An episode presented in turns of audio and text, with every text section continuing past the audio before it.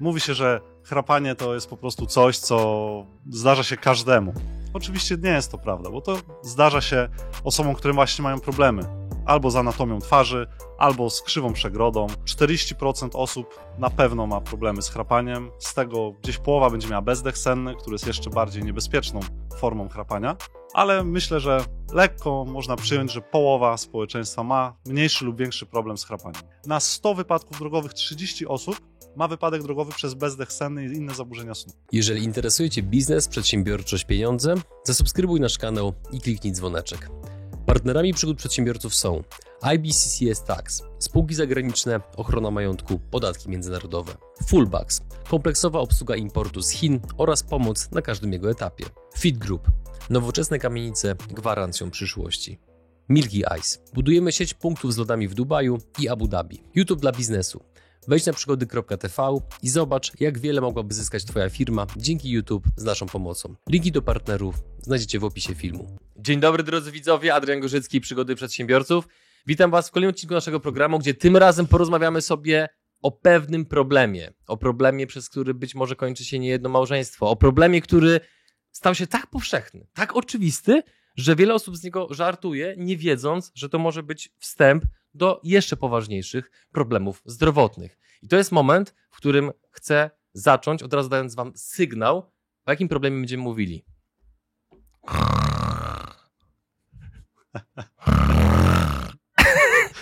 A ze mną jest gość, który mnie operował jakiś czas temu, dr Robert Wendt. Dzień dobry.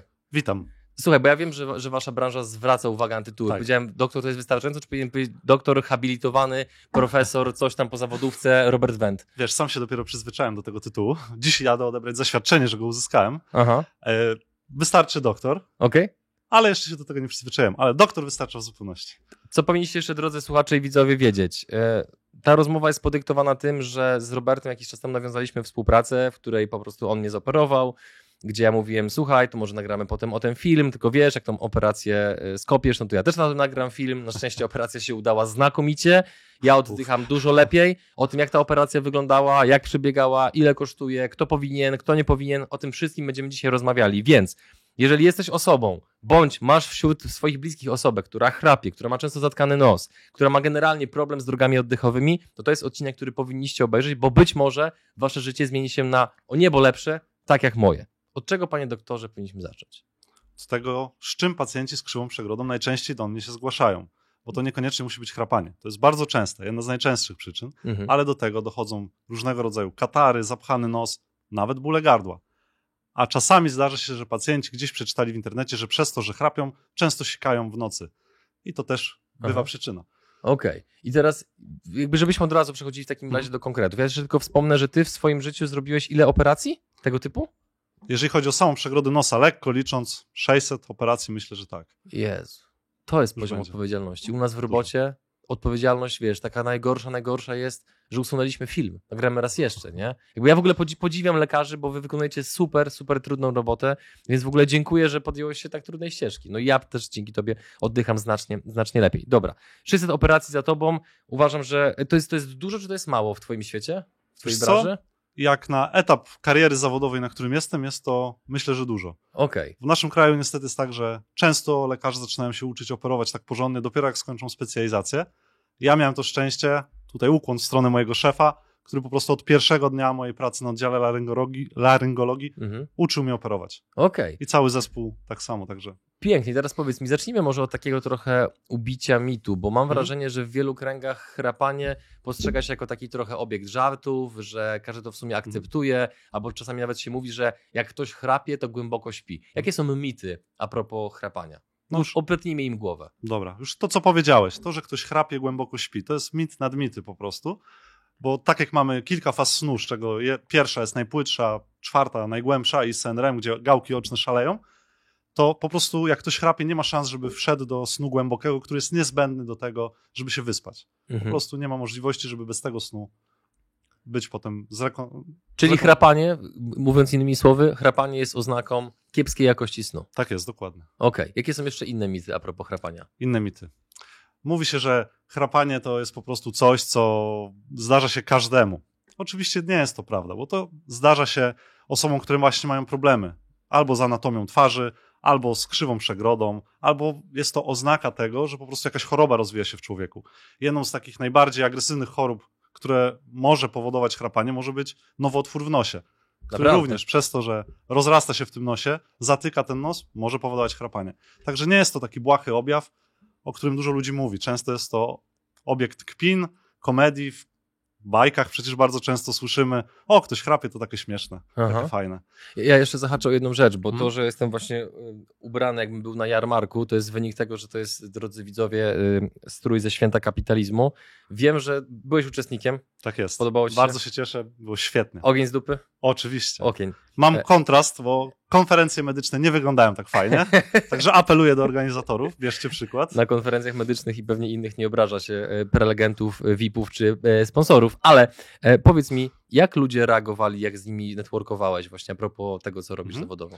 Co, byłem bardzo za, zaskoczony poniekąd, a z jednej strony nie dziwiłem się, po prostu średnio co druga osoba, zależy która runda networkingu, mówiła, chrapanie, zapchany nos, stary, ja mam z tym problem, albo mój partner, partnerka ma z tym problem, zgłoszę się do ciebie. Także naprawdę odzew był bardzo fajny. Jaka jest skala problemu w Polsce? Wiesz co, statystyki mówią, nie ma dokładnych statystyk, bo nie każdy się przyznaje, nie każdy wie, że chrapie, Oczywiście. ale uważa się, że no 40% osób na pewno ma problemy z chrapaniem, z tego gdzieś połowa będzie miała bezdech senny, który jest jeszcze bardziej niebezpieczną formą chrapania, Aha. Ale myślę, że lekko można przyjąć, że połowa społeczeństwa ma mniejszy lub większy problem z chrapaniem. To ciebie i twój zespół w przyszłości czekają dekady krojenia ludzi. Tak myślę. Jezu, rewelacja. Dobra, słuchaj, w takim razie załóżmy, że jestem widzem, który stwierdza, dobra, zaintrygowaliście mnie, mam problem z chrapaniem, chciałbym się lepiej wysypiać i tak dalej. E, zacznijmy właśnie od tego, akurat w tym wątku już a propos samego e, zabiegu, jak to wygląda proces, punkt po punkcie. Tak. Co ci da wyeliminowanie chrapania? Jakie korzyści? Okej.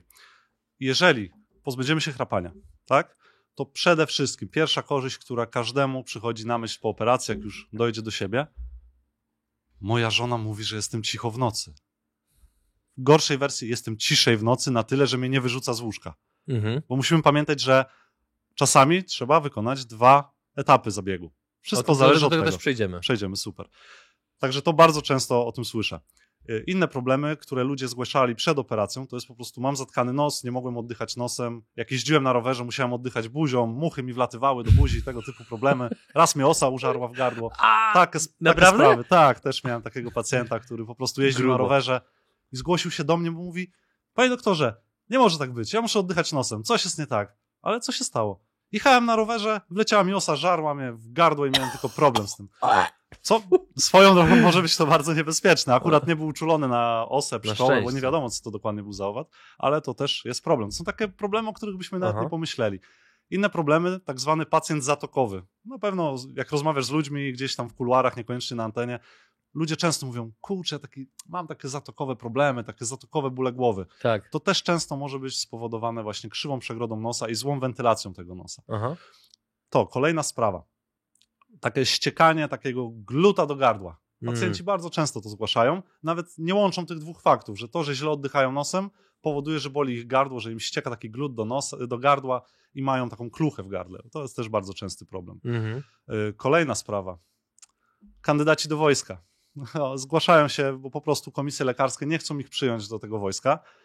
Rozumiem, że chodzi o siły powietrzne, samoloty, odrzutowce, łodzie podwodne, bo tam są wahania ciśnienia i y, zatkane ujście zatoki, co może właśnie być spowodowane krzywą przegrodą, może powodować taki ból, że no, odrzutowiec za parę miliardów może zlecieć w Bałtyk na przykład. Także to na pewno chcą wyeliminować. Ale ostatnio zgłosił się do mnie człowiek, który chciał zostać oficerem wojsk lądowych, chciał jeździć na czołgach i nie chcą go wziąć, bo tak krzywa przegroda. Także Mhm. problemy są różne. Ja- Jakie, jakie korzyści uzyska przedsiębiorca? Bo jakby Tak. wojskowi, jakby, ja- jasne, jakby absolutnie to absolutnie rozumiem, natomiast Mhm. jakie, jakie korzyści uzyska przedsiębiorca Tak z tego, jest. że będzie miał drożny nos? Okej. Po pierwsze, skupienie. Amerykanie prowadzili takie badania, że osoby, które mają tak zwane objawy zatokowe, żeby uprościć, nie wdawać się w szczegóły, Tak. po prostu są mniej efektywni w pracy, opuszczają tą pracę, są mniej skupieni, mniej tacy elokwentni. No, czujesz się, jak się nie wyśpiesz, bo masz zatkany nos i chrapiesz, czyli nie wejdziesz w tą głęboką fazę snu, nie ma tej regeneracji, to po prostu następnego dnia rano idziesz na spotkanie, Taki skapciały. jesteś skapciały, jakbyś miał kaca, nie przymierzając. Nie?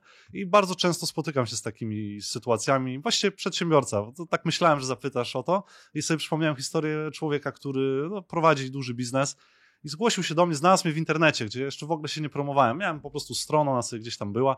Znalazł mnie, mówi, panie doktorze, mam taki problem. Bo jeżdżę do Wrocławia czy Poznania, już nie pamiętam dokładnie. Jest taki problem, śpię niby to 8 godzin, ale wsiadam do samochodu i po pół godziny już muszę zjeżdżać na Orlen, bo już dwa razy zasnąłem. Ja mówię, no dobra, to rozumiem, jest to częsty problem, niebezpieczny, trzeba z tym coś zrobić. I się go zapytam, jak to mu wpływa na ten biznes. Mhm. On mówi, miał raz taką sytuację, że podczas spotkania z ważnym klientem zasnął w czasie Wow. rozmowy. Naprawdę. Tak, to, jest- to jest niewyobrażalne. W ogóle w kwestionariuszu, który wypełniał z pacjentami, żeby wykluczyć w ogóle bezdech senny, jest takie jedno pytanie. Czy podczas ważnego spotkania zdarzało ci się zasnąć w czasie rozmowy? W ogóle w czasie rozmowy.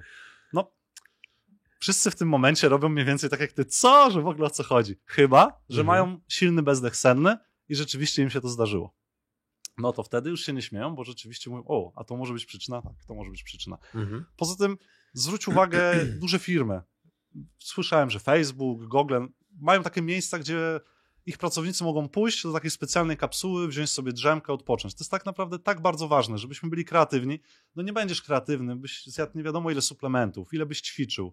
No nieważne, co byś robił. Jak się nie wyśpisz, nie ma szans.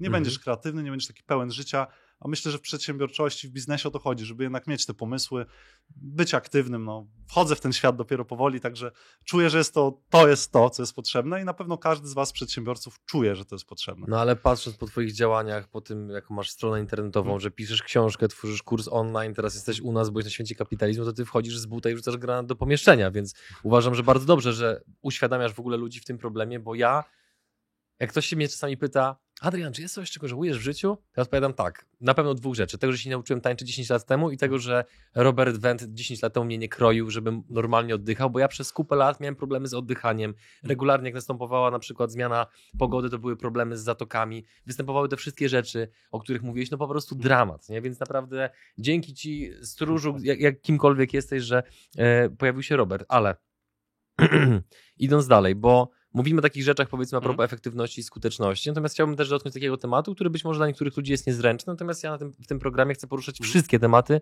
bez w ogóle oglądania się na jakieś tematy tabu.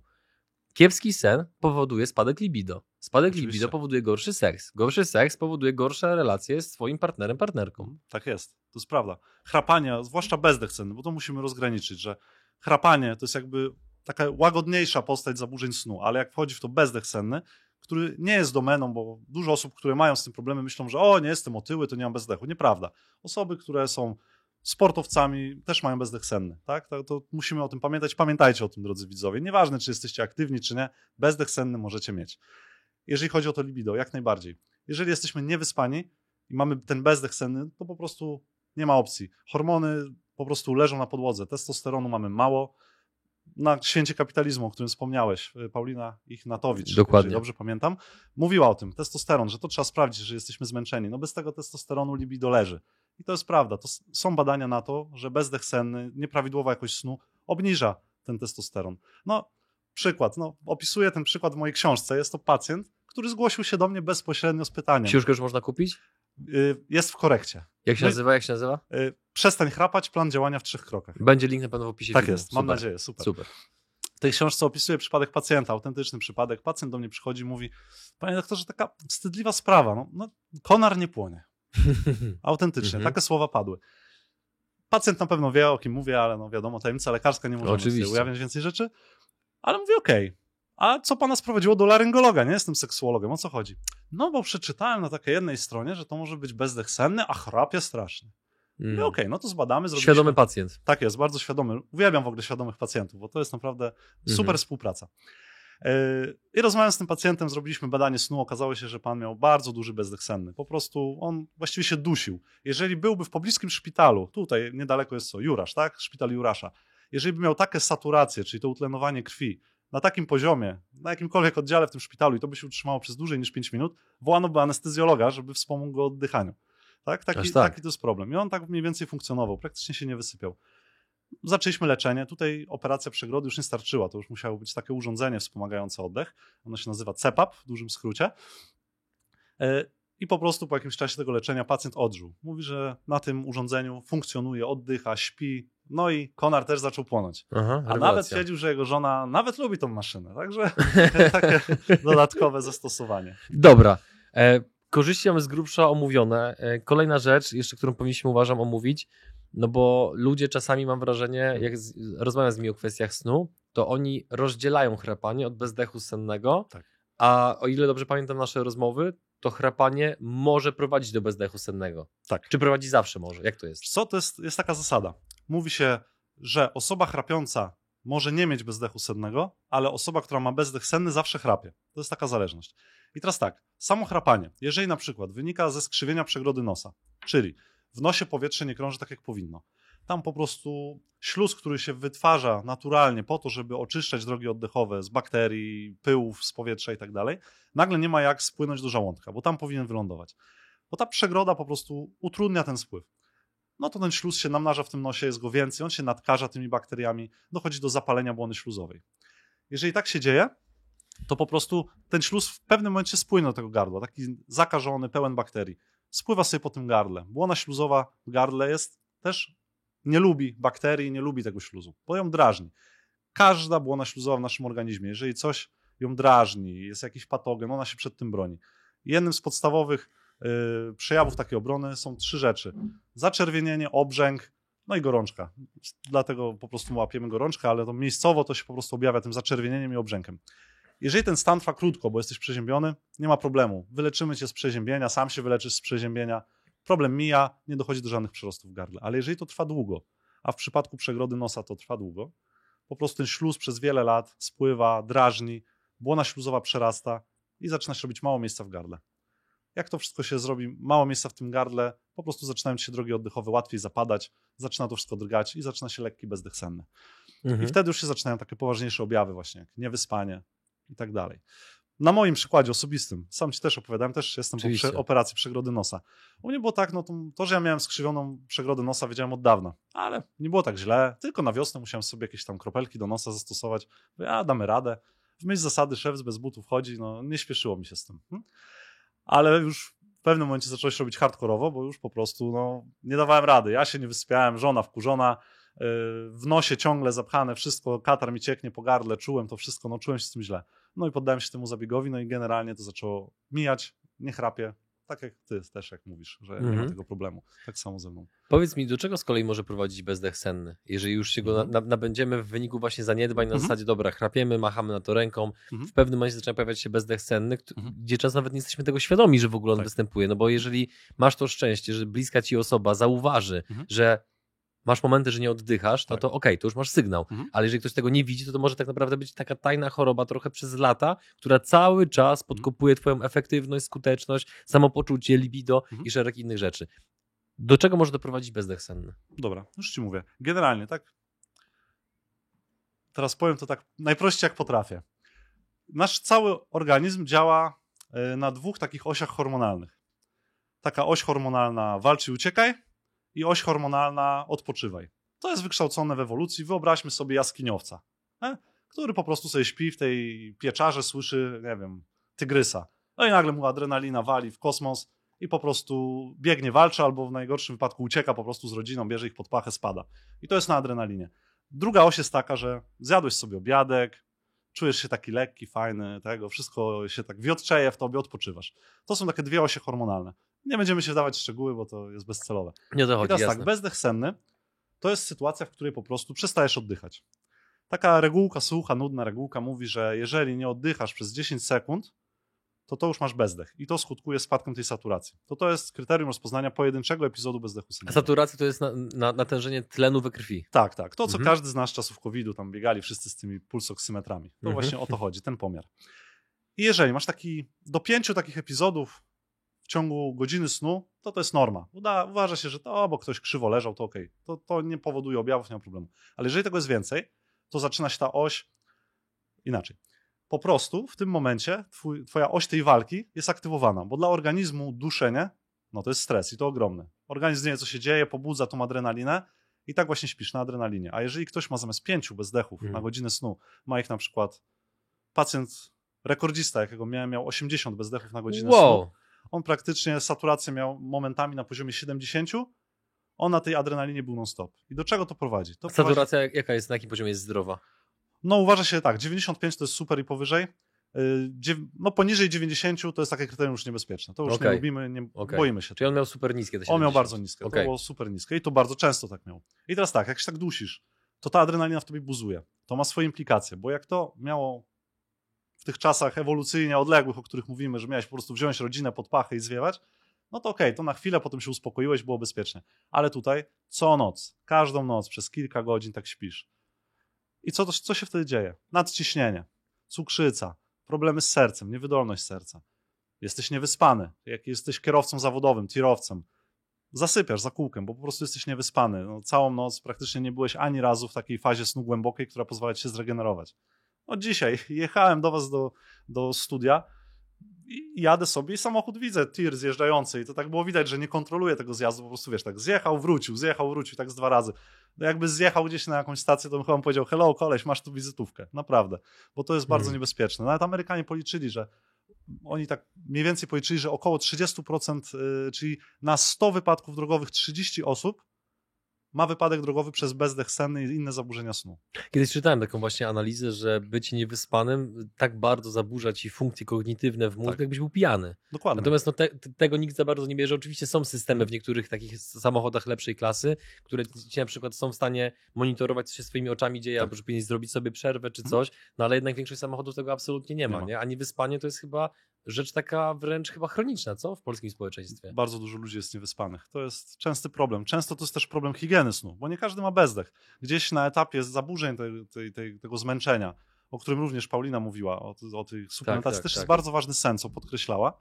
No, po prostu sen to jest no, jeden z trzech filarów zdrowego życia. Mhm. Dieta, ruch, no i sen, tak naprawdę. O samym śnie to pewnie będziemy jeszcze os osobno nagrywali jakiś odcinek, tak przynajmniej zakładam, ale jakby wracając. Mhm. E, dobra, jestem na tam 20 którejś minucie tego Tak. odcinka. Mam takie poczucie, że chciałbym to sprawdzić, być może chciałbym to zmienić. Przejdźmy teraz do konkretów. Dobra. Kontaktuję się z tobą. No, gad- gadajmy na twoim przykładzie, bo też oczywiście jest Mhm. masa innych e, klinik czy specjalistów, do, do których serdecznie zapraszamy.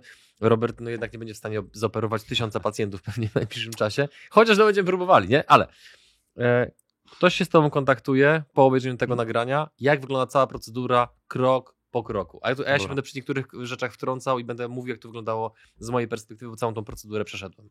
Dobra. To zacznijmy przykład, że jest osoba, mówimy tu dużo o chrapaniu, jest osoba chrapiąca. Tak.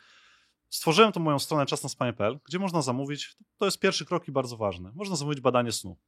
To badanie snu zamawia, mój pracownik się z nim kontaktuje, rozmawiają, dostarczamy to urządzenie kurierem do domu. To jest chyba poligraf, tak? Poligrafia snu, tak, typu Tak. trzeciego, wystarczająca do zdiagnozowania bezdechu sennego.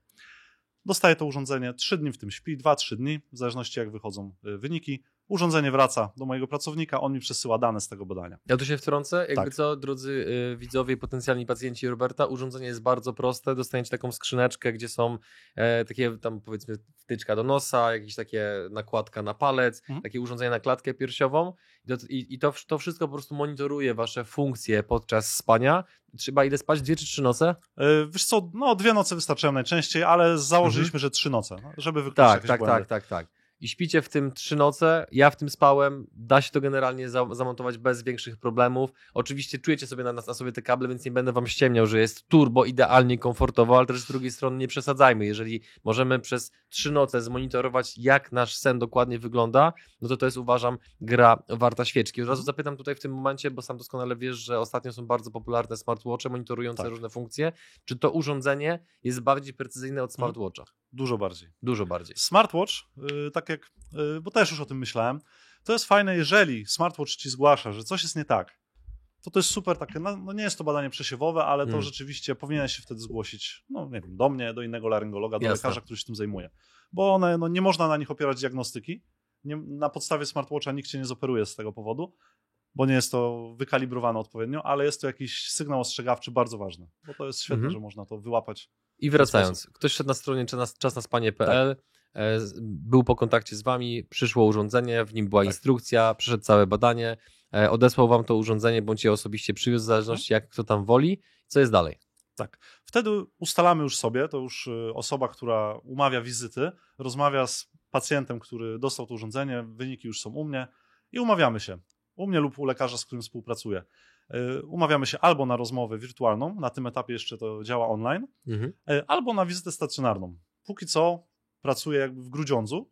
Ma się to niedługo zmienić, żebyśmy rozszerzyli y, listę lekarzy, którzy współpracują na pewnych zasadach, bliskich moim zasadom w tym Mhm. temacie. I po prostu prowadzimy taką rozmowę. Tutaj poszerzamy zakres rozmowy. Tutaj muszę wypytać o pewne rzeczy, na co się choruje, czy były jakieś urazy, czy są jakieś problemy właśnie z oddychaniem przez nos. No i po prostu cały wywiad taki medyczny musimy zebrać, bo kilka jest kluczowych rzeczy, które są dla mnie bardzo ważne. I wtedy jest etap tego, że przedstawiam możliwości, które możemy zrobić. I tutaj jest taki moment, że jest konieczne to zbadanie laryngologiczne. Y, Na razie to funkcjonuje tak. Jeżeli osoba, mm, która jest tym zainteresowana, chce przyjechać do mnie, najczęściej są osoby, które są blisko A1 i mają do tego Grudziądza blisko, bo łatwo do nas dojechać tą A1. Najdalej osoba do mnie jechała chyba. Miałem pacjenta z Rzeszowa, ale on Mhm. to chyba był trochę przypadkiem, ale były osoby z Warszawy, także ludzie dojeżdżają. Myślę, że po tym wywiadzie mogą przyjechać z bardzo różnych części Polski. Tak, Kontynuuj. ale właśnie po, jak przeanalizowałem to i posłuchałem Negacza na temat procesów, to myślałem nad procesem, jak to usprawnić i dlatego chcę y, podjąć współpracę z laryngologami, który, z którymi będziemy się razem szkolić, żeby mieć pewne standardy, które muszą być spełnione i taką procedurę na to stworzyć. Po prostu taka osoba albo trafi do mnie, albo do laryngologa, który Tak. na podstawie pewnych wytycznych będzie postępował.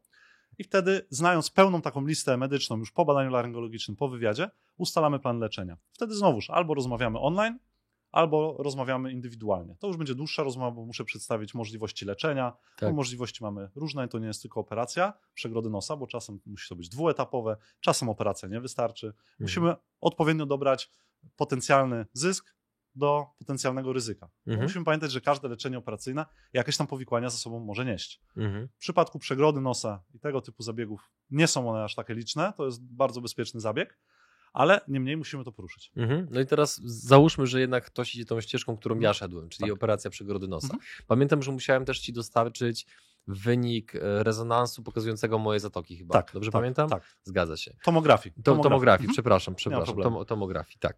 No i potem byliśmy umówieni na e, zabieg i to wyglądało w ten sposób. Ty pozwól, że ja na chwilę przejmę Mhm, dobra, mikrofon i opowiem. E, Jeżeli coś pokręciłem, pomieszałem, to proszę od razu się wtrącaj. Wyglądało to w ten sposób, że byliśmy mówili na konkretny termin. E, Robert zasugerował, żebym był z osobą towarzyszącą pod kątem tego, żebym po przypadkiem, po, po, zaraz po operacji nie musiał ja prowadzić auta, bo co ciekawe, to jest chirurgia jednego dnia, tak się na to mówi? Tak, w, tym, w twoim przypadku Jezu, jakie ja mądre dnia. pojęcie medyczne znam, nie? Adrian, brawo, poklepie się po plecach. No, więc byłem z osobą towarzyszącą, w tym przypadku z moją żoną Kamilą. Miałem, pamiętam, swój pokój w tej klinice, gdzie byłem operowany. Przyszła pani pielęgniarka, która podłączyła mi węflon. Tam była kroplówka z jakąś zajebistą mieszanką leków, bo byłem tak naćpany potem, Tak nie? zwany głupi Jasio, każdy zna to pojęcie. Tak, jakby ja pierwszy raz tego doświadczałem. I, tak, i to- I to w ogóle było w znieczuleniu miejscowym. Miejscowym, tak? tak, tak, tak, było tak. znieczulenie miejscowe, więc miałem pełną świadomość a propos całego zabiegu. E, No i potem właśnie jak już e, te, te leki zaczęły działać, to pamiętam, że przyszły dwie panie pielęgniarki. E, pr- Prowadząc to łóżko, do, zawiozły mnie na salę operacyjną, gdzie byłeś właśnie ty, z taki zajarany w oczach, dobra, będę kroił kolejnego typa. I w momencie pamiętam, że jak z nim się rozpoczął zabieg, to poprosiłem cię, Mhm. żebyś procentowo mi mówił na głos, Tak. na jakim etapie jest operacja, nie? No Tak. i tam się zaczęło, mija, mija parę minut, Robert mówi tam 25%, mija znowu kolejnych kilka minut 50%, 75 i 100, więc cały zabieg chyba zamknęliśmy w 25 minutach, pamiętam? Tak mi się wydaje. To była w tak. ogóle jakaś zajebiście szybka akcja, nie? I co, jest, I co jest ciekawe, drodzy widzowie, bo wiem, że wiele mitów krąży, o których też, też zaraz powiem propos samego zabiegu. Ja byłem absolutnie świadomy przez całą operację i nawet jak już miałem przyłożone to takie chyba dłuto, tak? Dłuto, tak. Dłuto. tak dłuto. Jak Robert uderzał tym młotkiem, żeby tam pewne rzeczy, co jakby ułamać. Czy... Trzeba było kawałek kości wyłamać, który ci skrzywiał tą przegrodę. Tak, tak, tak. Więc nawet jak Robert uderzał, to oczywiście jakby ja czułem jakby siłę tego uderzenia, głównie na e, gó- górnych zębach, ale to było w ogóle o tyle ciekawe, że no umówmy się, mam na sobie taką płachtę z otworem na usta i na nos, żeby swobodnie oddychać. Ty mnie tam, kurczę, no napierdalasz tym młotkiem, a ja tak siedzę i tak nawet mi tętno nie skoczyło. Nie? Dlatego mówię, że to były zajebiste leki, bo ja byłem tak wyluzowany, że mówiąc absolutnie szczerze, dwiema rękoma podpisuję się pod tym, że ten zabieg wspominam o niebo lepiej niż wyrywanie którejkolwiek ósemki, gdzie za każdym razem był horror i, i pomimo, że i tu, i tu była jakaś tam powiedzmy kość wyłamywana czy coś, bo tam z tymi ósemkami to miałem różne przeboje, to tutaj była rewelacja. I teraz tutaj ci oddam mikrofon, bo chciałbym, żebyś Tak powiedział, co się zadziało tuż po operacji, dlaczego Mhm. mogłem od razu wyjść ze szpitala i błagam, powiedz, że nowocześni lekarze, to jest apel do tych wszystkich widzów, którzy potem do mnie pisali, że he, he, he, he, he, zobaczymy jak ci będą sączki wyjmować z nosa. Nie miałem, kurde, żadnych sączek, bo wy byliście operowani albo u lekarzy, którzy nie mają najbardziej aktualnej wiedzy, albo 10 czy 15 lat temu. Co się zadziało zaraz po operacji, Robert? Dobra, już ci mówię. Y, Bo tutaj poruszyłeś parę kwestii jeszcze przed zabiegiem, to do tego za chwilę wrócę. Czy od tego zacząć? Jak wolisz. Dobra, słuchaj, to a propos tej tomografii jeszcze. Tak, Sączki zostawimy sobie na koniec. proszę. E, A propos tej tomografii, słuchaj. Ważne jest, żeby w takiej sytuacji było tak, jak zajrzy do nosa, e, czy to kamerą endoskopową, czasami jest potrzebne, żeby stwierdzić po prostu, jeżeli masz duże skrzywienie przegrody, czy masz też jakieś problemy z zatokami. Czasami tam rosną jakieś polipy, jakieś torbiele, muszę to ocenić, a czasami po prostu ta przegroda w takich rejonach bardziej z tyłu, na, na łączeniu z gardłem, jest tak skrzywiona, że muszę wiedzieć, czy tam głęboko będę musiał sięgać po to, e, żeby cię ją wyprostować. Czasami to może być problematyczne o tyle, że to jest troszkę bardziej bolesne i wtedy raczej re- preferuję zabieg w znieczuleniu miejscowym, ogólnym. Mhm. Tak? Czyli narkoza. Także tak, narkozę. I w takich sytuacjach, ja sam mówię, robimy w znieczuleniu ogólnym. Lub w sytuacjach, gdzie trzeba poszerzyć zakres zabiegu o zatoki, bo też czasami jest Jasne. to konieczne. E, Drugi etap, ok. A propos tych leków, co dostałeś, to jest znieczulenie miejscowe, tak jak mówię, to robimy. Bardzo często operuję w znieczuleniu miejscowym z kilku powodów. Tobie też zależało na tym, żeby wyjść tego samego dnia. To umożliwia znieczulenie miejscowe. W znieczuleniu ogólnym, przez to, że jesteś na, naćpany w przenośni, Mega mocno. lekami jeszcze bardziej niż tymi lekami, które ja ci dałem i one długo się wypłukują z organizmu, no musi to być, to wypłukanie z tego organizmu musi być pod obserwacją lekarza, żeby po prostu jakbyś zareagował w jakimś momencie źle, żeby cię ratować po prostu. I dlatego wtedy trzeba zostać następnego dnia rano. Ale w znieczuleniu miejscowym wygląda tak, jak mówiłeś, głupi Jasiu, każdy zna to określenie, także myślę, Mm. że to nie jest problem. Dodatkowo znieczulamy miejscowo, czyli ostrzyknąłem ci ten nosek yy, Tak. strzykawką, nawet ci ostrzegą. To jest taki moment, gdzie rzeczywiście troszkę boli, Taki komar Musimy- cię tak, taki komar gryzie, się tak. ugryzie i tam to rozpieranie tego środka. To jest Tak. taki troszkę nieprzyjemny moment, ale pacjenci mówią, że nie jest źle. Yy, dobra. Jeżeli chodzi o te procenty, o których mówisz, to po twoim zabiegu przyjąłem sobie taką procedurę. Zawsze pacjentom teraz mówię, O. procent zostało. Super. I każdy to docenia. Także masz Mhm. swoją cegiełkę w moim postępowaniu chirurgicznym. Pięknie. bo co jest też ważne, bo cały czas się uczę. Już się nauczyłem robić tych yy, operacji, tych przegród. Ja tutaj I- się wtrącę na chwilę. Tak. Drodzy widzowie, tutaj też taki apel, żebyście, możecie to użyć w swoich biznesach. Mhm. Jest taka branża, czy branża, bardziej dziedzina nauki, która się nazywa ekonomia beha- behawioralna i tam jednym z takich elementów tej ekonomii behawioralnej a propos zastosowań wobec biznesu jest to, że jeżeli eliminujesz niepewność w procesie obsługi klienta, nieważne czy jesteś lekarzem, czy masz firmę transportową, czy kładziesz panele, obojętnie. Jeżeli eliminujesz niepewność i na bieżąco mówisz, na jakim co jest etapie, co się dzieje i tak dalej, że klient czy pacjent nie musi się domyślać, to zadowolenie z, z usługi bardzo, bardzo rośnie. Więc zachęcam Was, żebyście sobie o tym poczytali. Książka Decoded albo Potęga irracjonalności, e, bądź Rory Sutherland, bądź Alchemia. Wszystkie te rzeczy na pewno tam znajdziecie a propos właśnie eliminacji niepewności. Wracając. Dobra. Yy, I teraz tak, wprowadziłem to rzeczywiście operacja. Ten młotek to jest też taki legendarny, bo dużo ludzi albo pamięta właśnie o tych sączkach, albo o tym młotku. No, no jest to konieczny etap operacji. Yy, Nie u każdego, bo czasami wystarczy, że chrząstkę się usunie i starcza, ale jeżeli to jest kolec kostny, którego no nie ma jak inaczej wydubać, to musimy Ja miałem kolec, tak? Ty miałeś kolec, dlatego musieliśmy go tobie tym młoteczkiem, tym dłutkiem no, puknąć. I wtedy najczęściej nie jest tak bolesne, czuje się rzeczywiście tę tą szczękę, bo tam Mhm. idzie nerw, który po prostu unerwia to i dlatego jest takie drętwienie. Podkreślę, że czasami nawet parę dni po zabiegu można czuć takie drętwienie szczęki. To najczęściej mija bardzo szybko. Jak ustąpi obrzęk, to mija. Mhm. I teraz okej. Eee, Co dalej? Jeżeli chodzi o te sączki, Tak. legendarne sączki, to na podstawie tych różnych sączków i tej całej legendy, no mój doktorat się opiewa tak naprawdę. Porównywałem te różne opatrunki i się okazuje, że w operacjach nosa, w tym przypadku, operacjach y, większych, zatok i nie tylko przegrody, y, okazuje się, że pacjenci, którzy w ogóle nie mieli zakładane takich sączków, opatrunków, po prostu lepiej się goją, mają lepsze efekty leczenia, nie stosując tego opatrunku. Ale, to bardzo ważne i to podkreślam, z całą mocą medycyny, czasami takie sączki są potrzebne. I tu jest kolejne ale. Bo to już nie są te sączki, o których krążą legendy, czyli te dwumetrowe taśmy, bo jakby się uprzeć, to półtorej metra do nosa naprawdę można zmieścić. Takiej Naprawdę? taśmy. Takiej cienkiej tasiemki, to się nazywa tamponada przednia nosa. I rzeczywiście kiedyś, jak ja zaczynałem pracę w 2015 na laryngologii, było tak, że rzeczywiście pacjenci po operacjach nosa, przegrody często musieli przychodzić do poradni i dla mnie to był szok. Wyciągane były te sączki z nosa, Mm. ta taśma taka długa, nasączona taką specjalną maścią, żeby to po prostu nie zgniło w tym nosie przez tydzień, bo musiało to być tam czasami tydzień.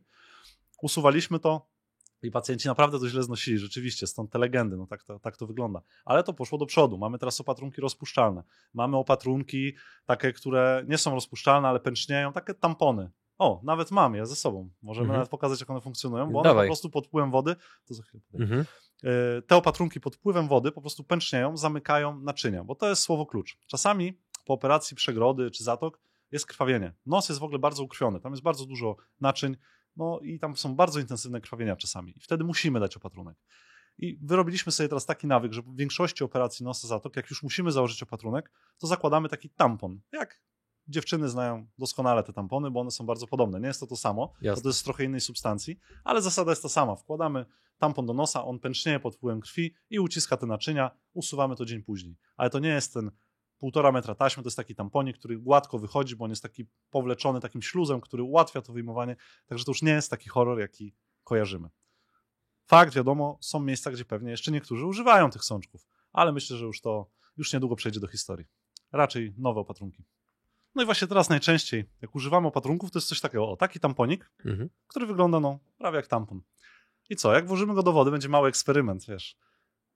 O, i teraz musimy chwilę poczekać, bo to trochę trwa. Teraz w tym momencie sączy wodę. W tym samym czasie pokażę drugi opatrunek. To jest opatrunek samorozpuszczalny. To jest zrobione z takiej substancji, która pod wpływem temperatury, enzymów, które są w wydzielinie z nosa i po prostu pod wpływem wilgoci ulega biodegradacji. O. Po około dwóch dniach tego nie ma. No? Ale to doskonale zamyka naczynia. To działa trochę jak taki klej na te naczynia, zamyka je i nie krwawi. I to wygląda w ten sposób. Ułamujemy sobie taki kawałek, to jest taki stropianik. No? Też rzucamy do wody i z tego się robi po prostu taki, no jak ja to mówię, glut. I on Mhm. naprawdę obkleja tkankę, on za chwilę też się nasączy wodą i też tak, o widzisz? Widzicie? Zobaczcie Mhm. Państwo, takie coś się dzieje w nosie. Widzicie, jak to pęcznieje? Mhm. I takie coś, jakby się to dotknęło, to jest takie śliskie i wtedy po prostu to się wyciąga z tego nosa. Jeszcze nie spotkałem pacjenta, który by powiedział, że przy usunięciu tego rodzaju opatrunków Mhm. są jakieś problemy. I my w szpitalu, jak ja operuję nos, zatoki yy, i w szpitalu, gdzie pracuję w Grudziądzu, też po prostu najczęściej używamy tego opatrunku już nie na 7 dni, chyba że jest jakaś wyjątkowa sytuacja, bo takie też się zdarzają, to w końcu medycyna. Yy, I po prostu takie coś wkładamy, wyjmujemy dzień później rano. I najczęściej Mhm. nie ma już problemu. Pacjenci nie cierpią, nie boli, a po prostu nos jest stworzony do tego, żeby w nim krążyło powietrze, nawet jak się goi. Jak A- to powietrze krąży, to po prostu on się goi dużo A lepiej. powiedz mi, jak to przyszło, bo być może to źle pamiętam, bo Mhm. cały czas y, trzeba mieć na uwadze to, że byłem lekko naćpany. Mhm. E, Ja nie miałem chyba czegoś takiego w ogóle Nie, w nosie, nie? nie, ja nie miałem miałeś. coś jeszcze innego. Ty miałeś tak, już ci mówię. Ty nie miałeś tego, bo ty nie krwawiłeś. Po prostu ja już no, widzę, czy będzie to krwawienie, czy nie i na podstawie, no już tutaj myślę, że mogę mówić z doświadczenia, na podstawie tego doświadczenia mówię, kurczę, tu będzie chyba trochę bardziej krwawić, zakładamy. I Jasne. wtedy zakładam. Ale co zawsze ja zakładam, też chyba, że jest wyjątkowa sytuacja, zakładam takie płytki stabilizujące.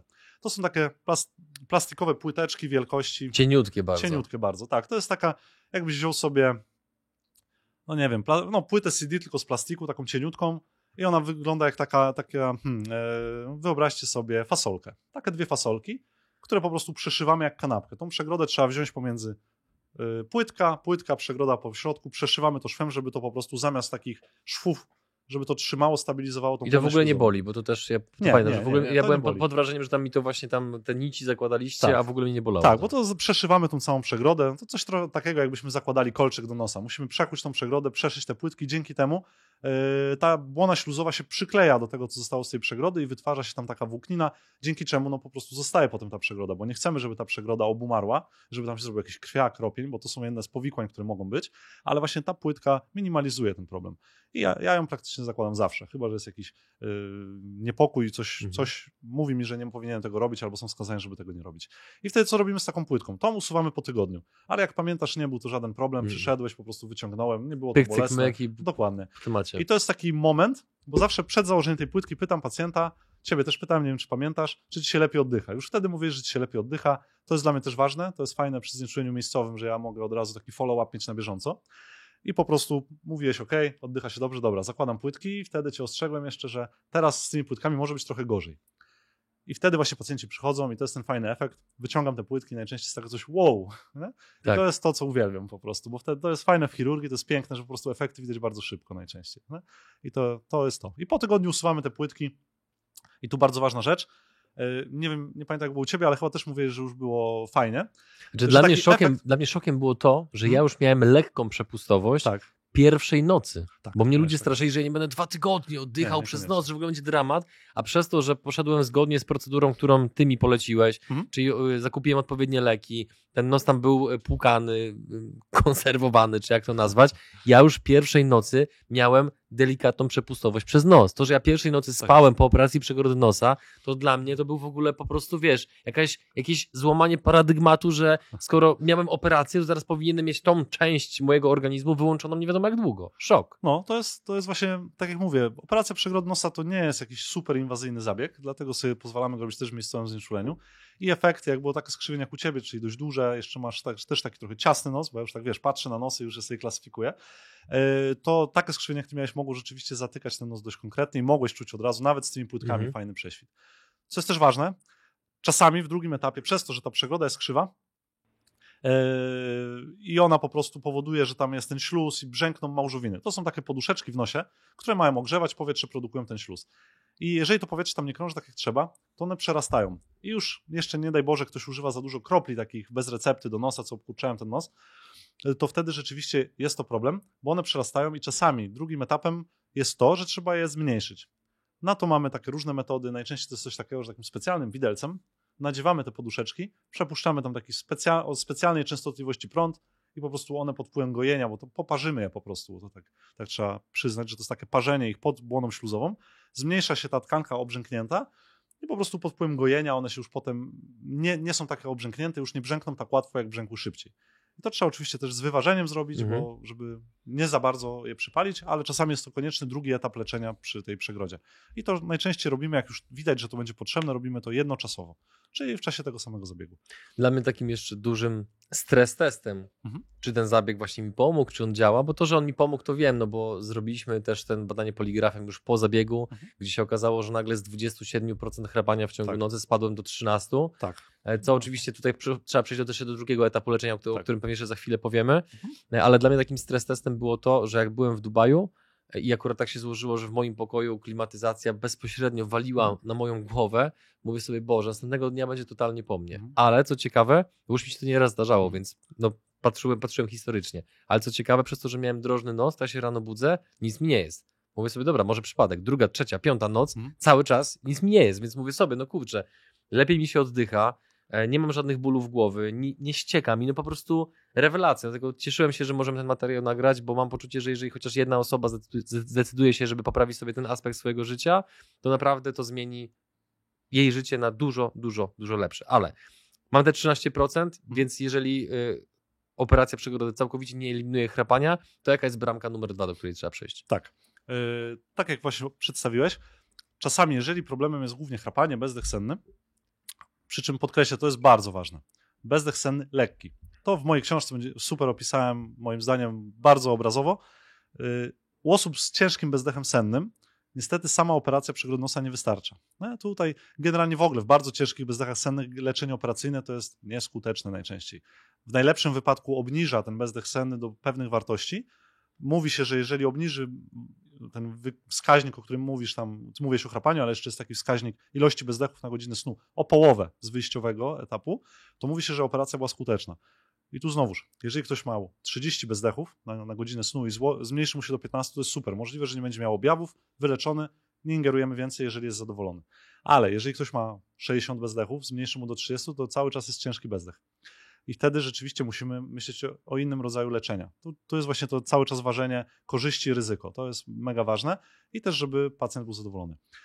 Jeżeli mówisz o drugim etapie, w Twoim przypadku, tak jak tam mówiłeś, 13%, jest tak, że to, co mówiłem na początku, czasami ta błona śluzowa w gardle, przez to, że długo był ten problem, ona przerasta. To jest jej odpowiedź na przewlekły stan zapalny, który tam się toczył pod wpływem tego śluzu. Jeżeli ona obrzęknie na tyle, że ten języczek, taki języczek, jak sobie patrzymy do gardła, tam jest taki mały, wiszący, większość ludzi zastanawia, po co to w ogóle tam jest. Sam się zastanawiałem, jeszcze po studiach medycznych zastanawiałem się, po co to jest, bo nikt właściwie nie potrafił na to odpowiedzieć, ale na laryngologii się dowiedziałem. Chodzi obrazowo o to, żeby jak jesz zupę, żeby ci ten kawałek mięska z zupy nie wleciał do nosa. I po to, że jak mówisz, żebyś nie nosował, żebyś nie mówił tak, tylko żebyś mówił takim porządnym głosem, bo to jest ten języczek. Ale jak on przerośnie, to jest też po to, żeby nam utrudniać życie, a naszym partnerkom zwłaszcza, bo po prostu on wpada w takie drgania pod wpływem tego obrzęku, że po prostu chrapiemy i mamy ten bezdech, zapada się, drogi oddechowe się zatykają. I czasami trzeba zmniejszyć ten języczek.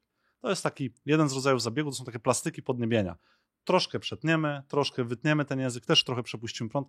Technik jest mnóstwo. Generalnie chodzi o to, żeby pod wpływem gojenia, tego co tam zrobimy, ta blizna jakby usztywniła to podniebienie na tyle, żeby ono się nie zapadało i żeby tak nie drgało. Mhm. Przy czym podkreślam, nie radzę, drodzy pacjenci, bo niestety spotykam się z kolegami, którzy tak robią, że bez tego badania poligraficznego, bez diagnozowania bezdechu, robić tą operację tak w ciemno, bo jeżeli ktoś ma centralny bezdech senny, on w ogóle na operację nie będzie reagował, dlatego nie radzę dawać się w takie ręce. Pierw badanie snu. Mhm. No i teraz właśnie już powoli kończąc, bo akurat etap tego, e, który teraz powiedziałeś, to jest dopiero przede mną, więc drodzy widzowie, słuchacze, za jakiś czas pewnie będziemy relacjonowali dalej, jak to jest u mnie z tym snem. Mhm. Ile to kosztuje? Mhm. Ile to kosztuje i czy masz terminy, kiedy masz terminy? Tak. Y, Operacje przegrody nosa kosztują obecnie y, około 5000 zł. Mhm. Mówię około, ponieważ to zależy od kilku czynników. Po pierwsze, e, zależy od tego, czy to będzie w znieczuleniu miejscowym, czy w znieczuleniu ogólnym. Jeżeli w znieczuleniu ogólnym, bo czasami pacjenci się bardzo boją, wolą w znieczuleniu ogólnym, mi to nie przeszkadza, ja mogę tak operować w znieczuleniu ogólnym lub miejscowym. To wtedy kosztuje trochę więcej. Jeżeli w miejscowym, czyli ta chirurgia jednego dnia, o której mówisz, kosztuje trochę mniej. Ale to krąży wokół 5000. E, Drugi etap leczenia, czyli to, o czym Mhm. mówimy, jeżeli będzie to potrzebne, Tak. e, to to kosztuje około 2000 zł. Też w zależności od tego, jaką techniką, bo jest mnóstwo tych technik. O oddzielne opracowanie na moim blogu, na mojej stronie na pewno będzie można znaleźć te informacje. Także do tego jeszcze musimy dołożyć koszt badania snu, które na dzień dzisiejszy samo badanie z przesyłką to jest 400 zł. Około Mhm. wszystko, bo to Jasne. może się zmienić. Wiemy, jaka jest inflacja. Oczywiście, mówimy na czas y, październik 2022. Tak jest. Także to i do tego trzeba jeszcze wliczyć y, ewentualne y, nadprogramowe kontrole y, pooperacyjne. Mhm. Bo pierwsza kontrola jest jakby w cenie, ale kolejne jakby były potrzebne, czasami są, no to to jest plus cena wizyty. Okej. Dobrze, w tym momencie stawiamy kropkę. Drodzy widzowie, słuchacze, dziękujemy Wam za Wasz czas. Mamy nadzieję, że dzisiejszy odcinek być może trochę inny, może nie typowo o biznesie, ale jednak o temacie, który dotyczy każdego z nas. Mam nadzieję, że Wam się podobał i że czerpiecie, wyciągniecie z niego jak najwięcej wartości dla Was czy dla Waszych bliskich. Jeżeli macie wśród Waszych osób osobę, która chrapie i która być może bagatelizuje ten problem, to z troski o tą osobę po prostu wyślijcie im ten link i bądźmy wszyscy dla siebie e, pożyteczni i pomocni, no bo dzięki temu po prostu żyje się łatwiej. Panie doktorze, słowo na koniec.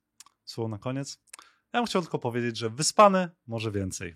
To jest Mhm. takie motto, które mi przyświeca i chciałbym, żeby to poszło w świat, bo naprawdę jak zaczniemy dobrze spać, to będziemy lepiej ćwiczyć, będziemy chudsi, sprawniejsi i zdrowsi. To tym, którzy wierzą w to motto, jak się z Tobą skontaktować najlepiej? Gdzie Cię szukać? Najlepiej można się ze mną skontaktować albo poprzez moje media społecznościowe, do których linki są poniżej, y, albo przez moją stronę czasnaspanie.pl.